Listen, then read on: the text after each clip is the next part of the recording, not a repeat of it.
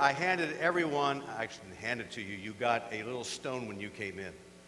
And I don't know what you're doing with your stone, but those stones were to remind you that you are a living stone in the holy house that God is building. And as a living stone, you are a special priesthood to God to offer sacrifices acceptable to Him. And I ask you to put that stone somewhere where you would see it all the time.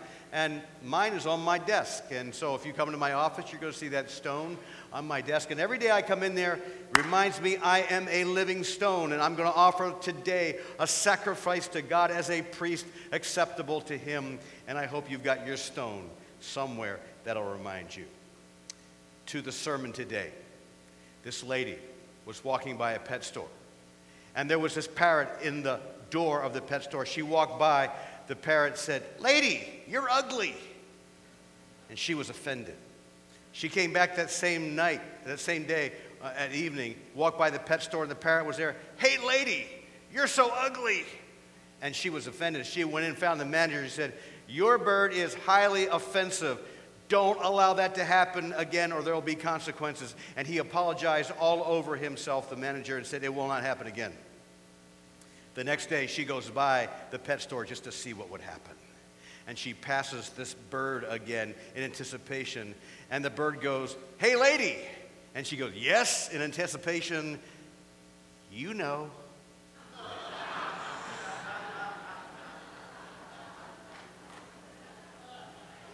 Why do I tell that story?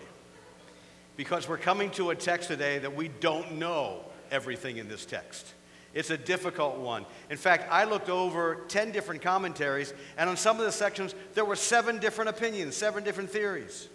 And I want you to know, though, that even though there are some difficult parts in the Bible, every part that needs to be clear for our salvation and our sanctification and for all kinds of things is very, very clear.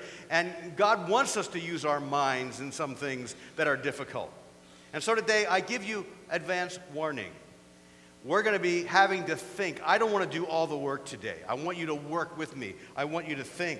And so do not put your mind in neutral, okay? Say, "Yes, I won't." Okay, thank you. Good. Let's take a look then at our text. I'd like you to stand in honor of the reading of God's Word as we read from 1 Peter chapter 3, verses 18 through 22. If you're using a pew Bible during the sermon, it's page 1016.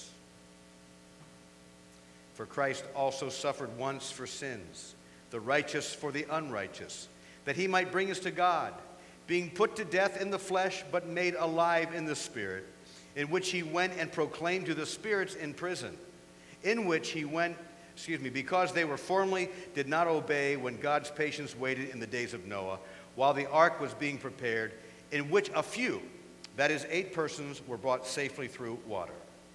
Baptism, which corresponds to this, now saves you, not as a removal of dirt from the body, but as an appeal to God from a good conscience, through the resurrection of Jesus Christ, who has gone into heaven and is at the right hand of God, with angels, authorities, and powers having been subjected to Him." Praise God, you may be seated. Can you see any difficulties in this text? It is loaded with difficulties. And I thought to myself, why didn't I give this to Pastor Chris to preach? But Pastor Chris isn't here today. Do you know where he is? He was in Chicago this week because he graduated with his bachelor's from the Moody Bible Institute on Friday, and he did a lot of work. Yes. So when next you see Pastor Chris, you give him a lot of congratulations, because all the while he was working so hard here at Old North, he was also doing a lot of work in his program. Well, we've been in 1 Peter for a number of months. And I think by now, if you've been astute and you've been a student of the Word, you've discovered that the major theme of the book is this: how to bear up under suffering for doing what's right. And we don't get credit for suffering when we do what's wrong. Jesus said that. Peter said it. But when you suffer for doing what's right, then you bear up and you get credit for that. And so all the way through, 1 Peter 1 to 5, we're talking about suffering and how you bear up under that. You see, suffering comes to everyone's door sooner or later. Not one of you will ever escape it. And it's going to come. As is in Peter's generation, so is ours. We don't like it. And if it lingers, we want to get rid of it. And somehow we don't want to have it around. And so we're told over and over again by Peter in this little book that suffering is going to come. It's a hard lesson to learn, how to suffer for doing what is right. Now, in his teaching, what does Peter continue to do? He says, you're going to suffer. He lifts Christ up as a model. You're going to suffer. He lifts up Christ as a model. But in this section, he goes deeper than Christ being a model. He goes and touches the sufferings of Christ in an entirely different way. Now, some of you are old enough to remember Paul Harvey News and Comment. May I see your hands? Remember Paul Harvey News and Comment? A number of you. Well, he had a section on his broadcast where it was, and this is the rest of the story. And he would take a commonly known story and tell us something that we didn't know about it to make it much more meaningful. And so Peter today is going to tell us the rest of the story. Yes, Christ suffered. Yes, he was a model for us, but it goes far deeper than that. The rest of the story is he died so that we could live. And today he goes into all that that means. Now, when you look at the difficulties in this text, I want you to see the great thing in these 4 or 5 verses. You are not to look at the difficulties of interpretation. You are to look at Christ. Christ is the centerpiece of this passage. And if you miss that, you miss the entire point of the text. And so today, I want you to be amazed at the Lord. I want you to worship for all that he's done in his suffering. And he is the point of the passage. He is the rest of the story. So the big idea of the text: Christ suffered once for sins so that good things could happen in this suffering-infested world. Let me say that again. Christ suffered once for sins so that good things could happen in this suffering-infested world. And as a centerpiece, I want you to see the 4 good things, which are just a sampling, by the way, 4 good things that Christ did because of his sufferings. Good thing number 1. In his suffering, Christ brought us to God in verse 18. You want to know something? If Christ had not suffered on the cross, we would all be lost. We would have no hope. We would be irretrievably apart from God. But it was through the suffering of Christ on the cross that he turned our hopeless and helpless estate around. And the best news that you will ever see is found here.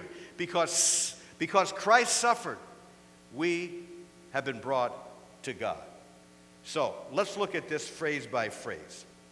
First of all, it says, for Christ also suffered. That word "for" in there takes us back to the verses that would be before. And so in those previous verses, we find that Christ suffered, but he didn't do anything wrong.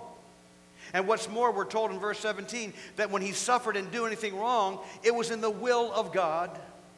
Maybe some of you remember when he prayed in the garden. He prayed this prayer in part: Father, if it be possible, let this cup pass from me. Nevertheless, not my will, but yours be done. And so this little word "for" takes us back to the verses before and shows us that Christ was in suffering, and in his suffering, in the will of God. Now see that little word "also"? Sometimes our pain is so all-encompassing that we forget that other people suffer. And sometimes it is so heavy upon us that we're self-consumed. But Peter wants us to know that not only do we suffer, Christ also suffered, and he wants us to get in tune with his suffering, not just ours. And so the text says, Christ suffered. And the focus of this text isn't the suffering over his life, it is on the cross. His cross death, the excruciating suffering of crucifixion. And none of us have ever suffered like that. And what Peter wants is that we would get in tune emotionally with the sufferings of Christ, not just doctrinally. And so he tells us that Christ also suffered. You aren't the only one. I'm not the only one. And when he suffered for our redemption. We move on to the next phrase: once for sins. What in the world is a sin? Sin is an action, an attitude, or a thought that goes against God and His divine law. And so all of us have sinned. And our sin, the Bible says, separates us from God. And Romans tells us that the wages of our sin is death. And if nothing is done about it, we're all going to be separated from God. But Christ died for those sins and made an atonement for us, so that in His extreme suffering, He took on Himself the transgressions that were ours. But notice, the text says that Christ suffered and died only once. Now, if you know anything about the Old Testament, you're going to know every year on the Day of Atonement, the high priest would bring in the sacrificial animals and would slay them. And it would atone for the sin for that year. But it was insufficient. It was temporary. And it was looking forward to the suffering of Christ. And now Peter says it was a once for all time and eternity suffering. He would never have to die again. There would never have to be a sacrifice for sin again. The blood of bulls and goats and lambs could never do what Christ did, and He did it once, never to be slain again. And so our text moves on to the next phrase, the righteous for the unrighteous. Better translated, the righteous, capital R, the righteous one for the unrighteous ones. Do you see what this verse says? We should have died there. That was our problem. That was our sin. We should have paid our own penalty. But Christ took our place. In fact, had we died for our own sins, it still wouldn't have atoned. Do you know why? Because we would have been blemished sacrifices. It took a holy, spotless Lamb of God in the sight of God. And so Jesus took our place. Theologically, we call this the substitutionary atonement of Christ. As a sinless sacrifice, He suffered in our place. It was an act of extreme love. And this text tells us why He loved us that much, because it had a purpose. It says that He might bring us to God. Paul puts it this way in Romans chapter 5 and verse 6. We were reconciled to God by His death, by the death of His Son. And so the Bible teaches us that we were once enemies from God. But Christ took our place and on the cross made it possible for us to be friends of God. He brought us to God, and there was no other way to connect us to the Lord except through His death. Now the next phrase goes on, being put to death in the flesh, but being made alive in the Spirit. Ah, we now come to a really tricky part. We all know what it means that to be put to death in the flesh. Jesus died physically. But we also know, I think, that we have another part of us. It's our spirit. What happens to the spirits of those who die physically? It tells us here. I think most of you probably realize that the Bible teaches that when you die, whether you're a believer or not, your spirit continues to live. And so it wants us to know that it was no different for Christ. When He died, His spirit was quickened. He was still alive. And even though His body was asleep in the tomb, His spirit was alive. It was quickened, and completely mobile, His spirit, and completely conscious. So while His body lay in the grave, physically dead, His spirit was alive. So I hope you are with me so far. The good thing number one that happened, even though there's some difficulties in the text, is that when Christ died on the cross, excruciating suffering, never having done anything wrong, He took our place so He could bring us to God. And the best thing that could ever happen to you, the best thing that could ever happen to me, is to trust Christ and allow Him to bring us to God. Well, let's move on to good thing number two. Christ was able to do something because He was made alive in the Spirit, that His spirit lived on. So good thing number two is that Christ ministered while in the grave. Now, I don't know if you know this, but death did not hold Christ completely in the grave even for those 3 days. While His body was there, His spirit was alive. While people were crying that He died, His spirit was ministering some other place. And that's what this section is about. Now, I'm going to tell you straight up, this section is a very hard section to understand. Over the centuries, better minds than mine by far have tried to figure this out. And there are still many, many opinions. So if you think I'm going to give you the answer, the best opinion today, I'm going to disappoint you. I can never measure up to some of the work that's already been done. But what I want you to know today as I talk about this is that we can come to a satisfactory understanding, and that's what I'm shooting for. I might not have all the precision, but I'm going to bring you to a satisfactory understanding so that you can appreciate what Peter is saying here. What are we looking at in verses 19 through 20? Basically, it says that Christ in his living spirit, while he was in the tomb, went and proclaimed to the spirits in prison, because those spirits did not obey God after God waited 120 years for them to repent in the days of Noah, while Noah was building the ark. That's what verses 19 and 20 say. So what's all this about? Well, let me take this again phrase by phrase. The first phrase says that Christ went and proclaimed. Now, there's all kinds of theories as to where he went. And I'm going to let that research to you. You can go online and find out all those theories about where people think that he went. Here's my general take on it. The Bible teaches us that the souls of all departed mankind are still alive and conscious. So that in the Old Testament or the New or whatever, if somebody died and didn't believe in Christ or in the Lord, they are held somewhere, the Bible doesn't tell us, as awake people. They're held somewhere in captivity. And so we're not sure where that is, but somewhere they are there. And the word says that Jesus went to that somewhere and proclaimed. What did he proclaim at that place? That's another mystery. And we're not told, but speculation abounds. So let me start with the first hint in the puzzle. In the New Testament, when you use the word proclaim, it also has the word gospel next to it. So we are suspecting that when it says that Christ proclaimed, there was some good news involved. Even though we don't know where he went for sure, it says he proclaimed, there was probably some good news involved. And I think we get a great hint in 1 Peter chapter 4, verses 5 and 6. So listen as I read. But they will give an account to him who is ready to judge the living and the dead. For this is why, here it comes, the gospel was preached even to those who are dead, that though judged in the flesh the way people are, they may live in the spirit the way God does. I think in part this is a commentary saying that wherever Jesus went, he proclaimed some version of the good news. Now, do you see what's happening to the plot here? It's thickening. Do you know why I say it's thickening? It's because you're probably asking, does this mean that dead people who were alive somewhere held captive until the Lord's final judgment? Does this mean that when they heard the gospel proclaimed in that afterlife that they had an opportunity to repent? The answer is no. The Bible teaches clearly that once you live your life and die, it's over. There is no other opportunity to repent.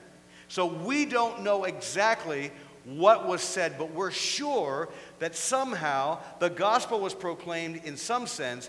And we're also sure that these people did not have an opportunity to repent, which leads us then to this phrase, the spirits in prison. Who were these people? Here's where it really gets interesting. Once again, many, many theories abound. But isn't it wonderful when the text gives us the answer? And the answer is in this text. The text tells us in verse 6 that the spirits in prison were those in Noah's days who refused to repent.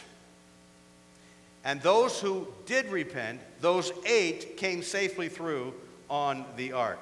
So we know that the spirits in prison were those in Noah's day that were killed in the flood, whose spirits, like Christ, remained alive, but somehow he went and proclaimed something to them. Now let's put all this together for good thing number 2. Good thing number 2 is this. Even when Jesus lay dead physically in the tomb, his spirit was alive and active and ministering. Death could not hold him prey. And today, we have the fullness of the gospel. We don't know what's proclaimed to those people, but today, upon whom the ages of grace have come, we can now know the complete gospel of Christ and be saved through his resurrection. Good thing number 3. Christ saves people through non-water baptism. Peter, you keep on giving us hard stuff. But you know what I'm happy about? He doesn't lead us down the wrong road here, because if he wasn't clear here, guess what would be a doctrine in many churches across the world? Baptismal regeneration, that you get saved through water baptism. He's not saying that. In fact, he clears that up immediately. He says in verse 21, baptism now saves you, not as a removal of dirt from the body. It's not water that saves you at all.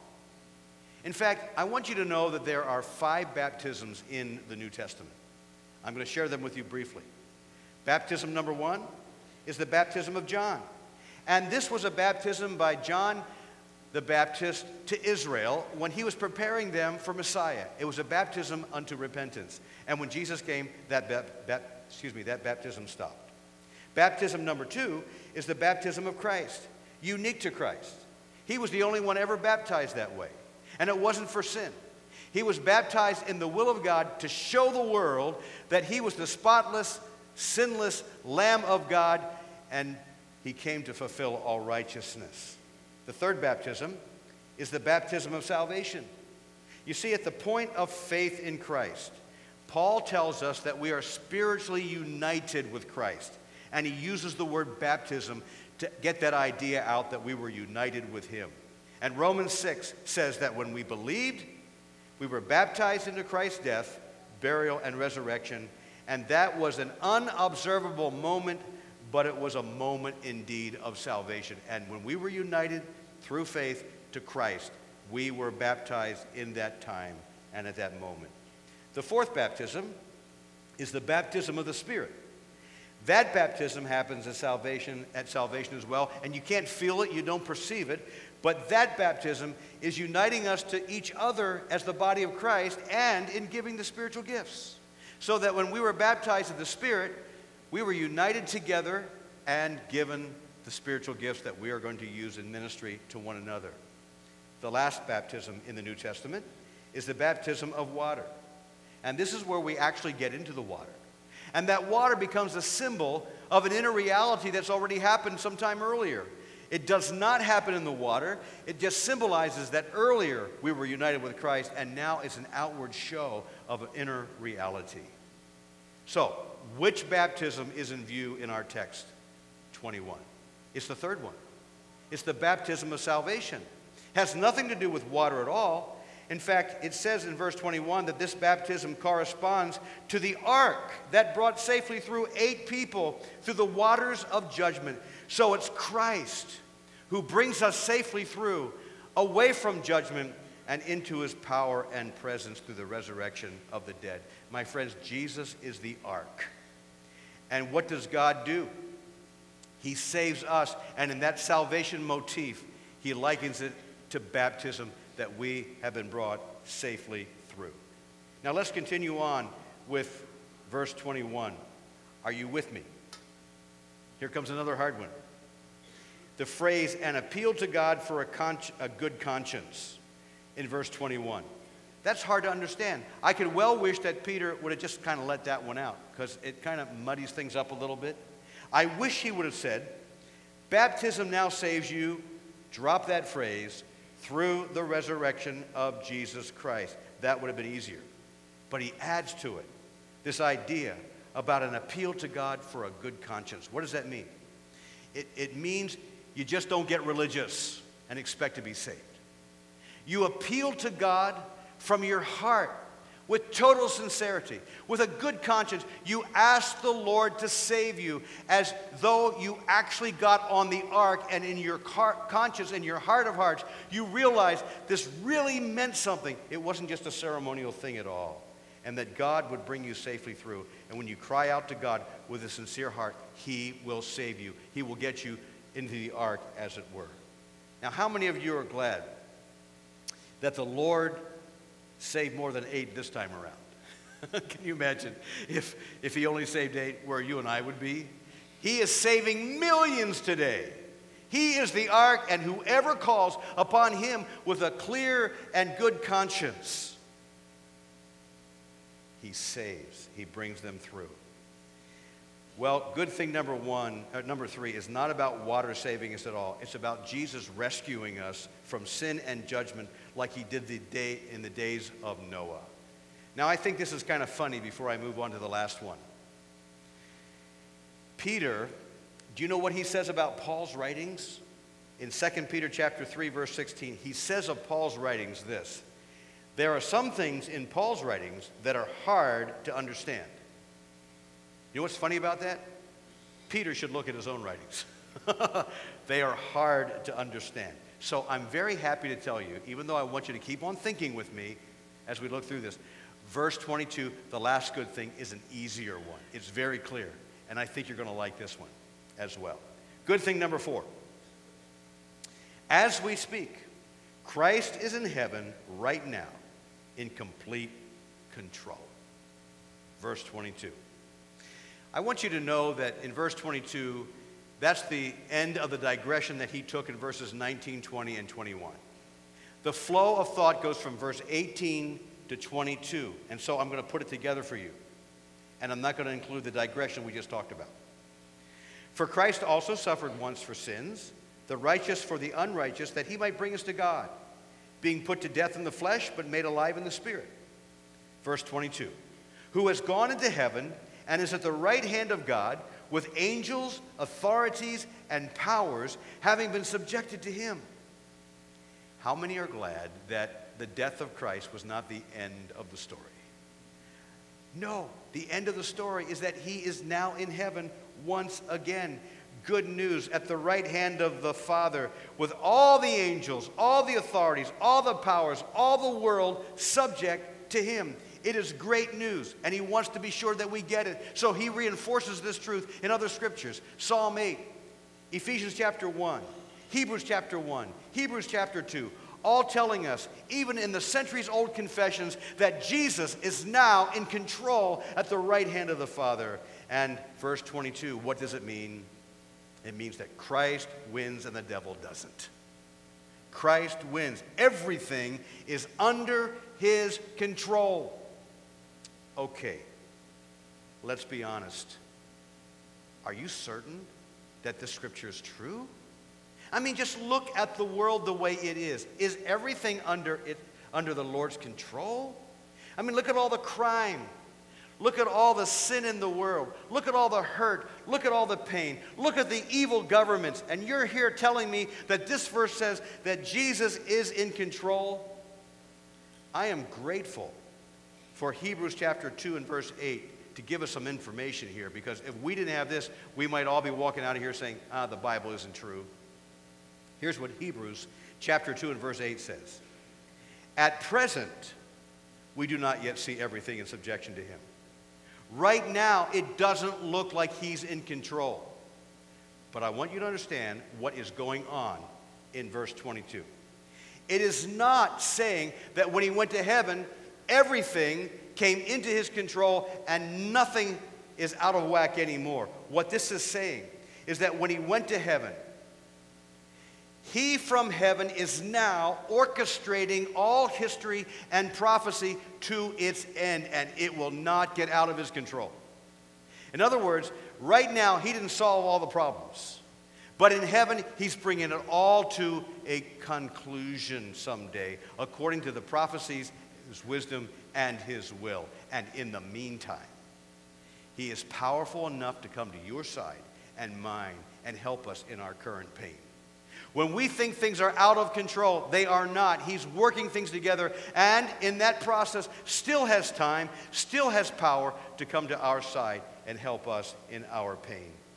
Jesus is in control. The problem is, there's another problem.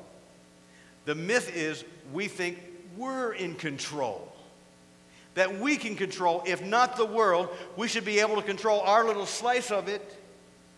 I want you to know how stupid and exhausting that idea is. We have no real power. We have no real control at all. Jesus is in control, not us. And sometimes it's a hard lesson to learn.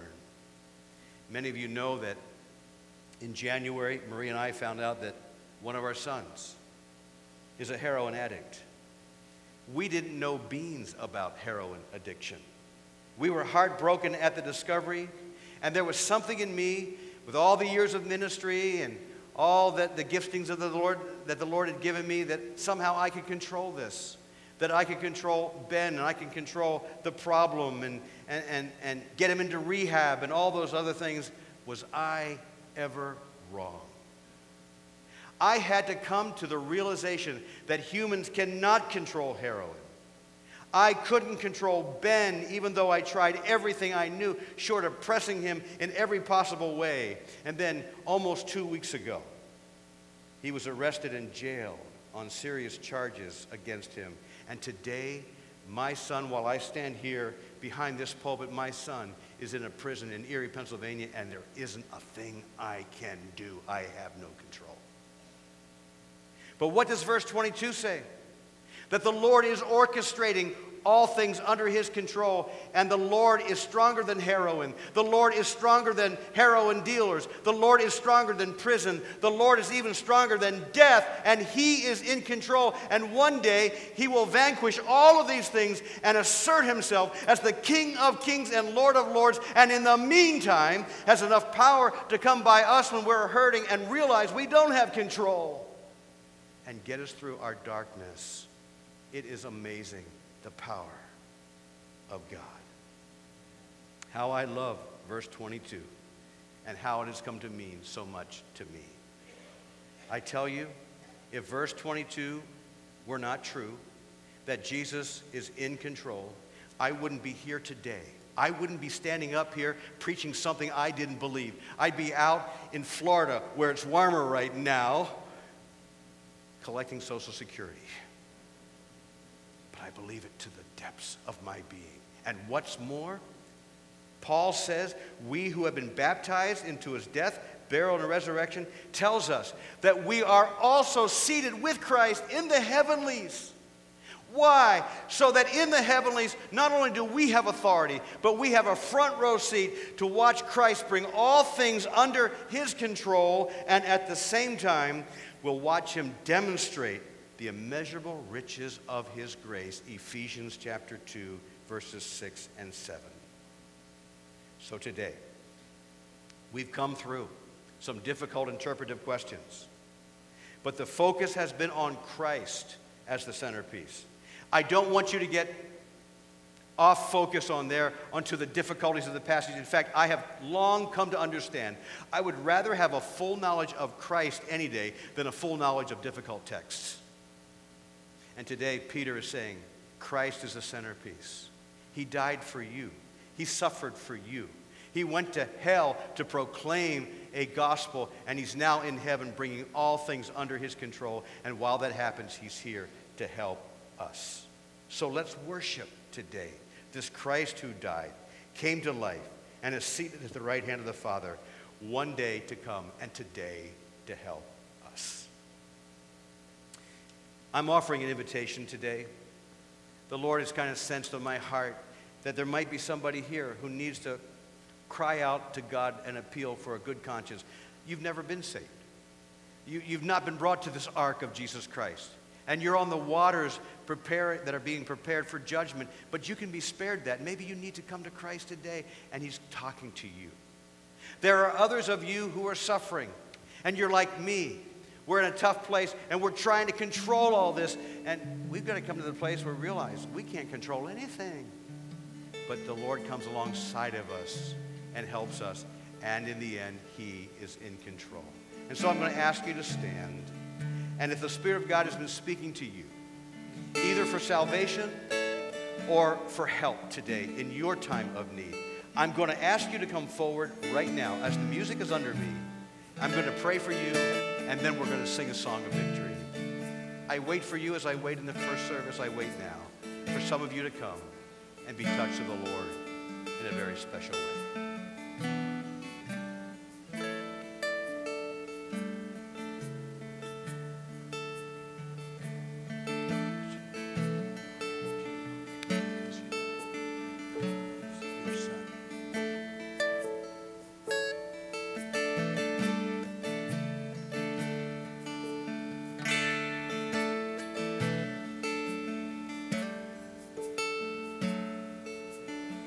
Today, you need Christ, or you need that reassurance that Christ is by your side. This is a special moment for you.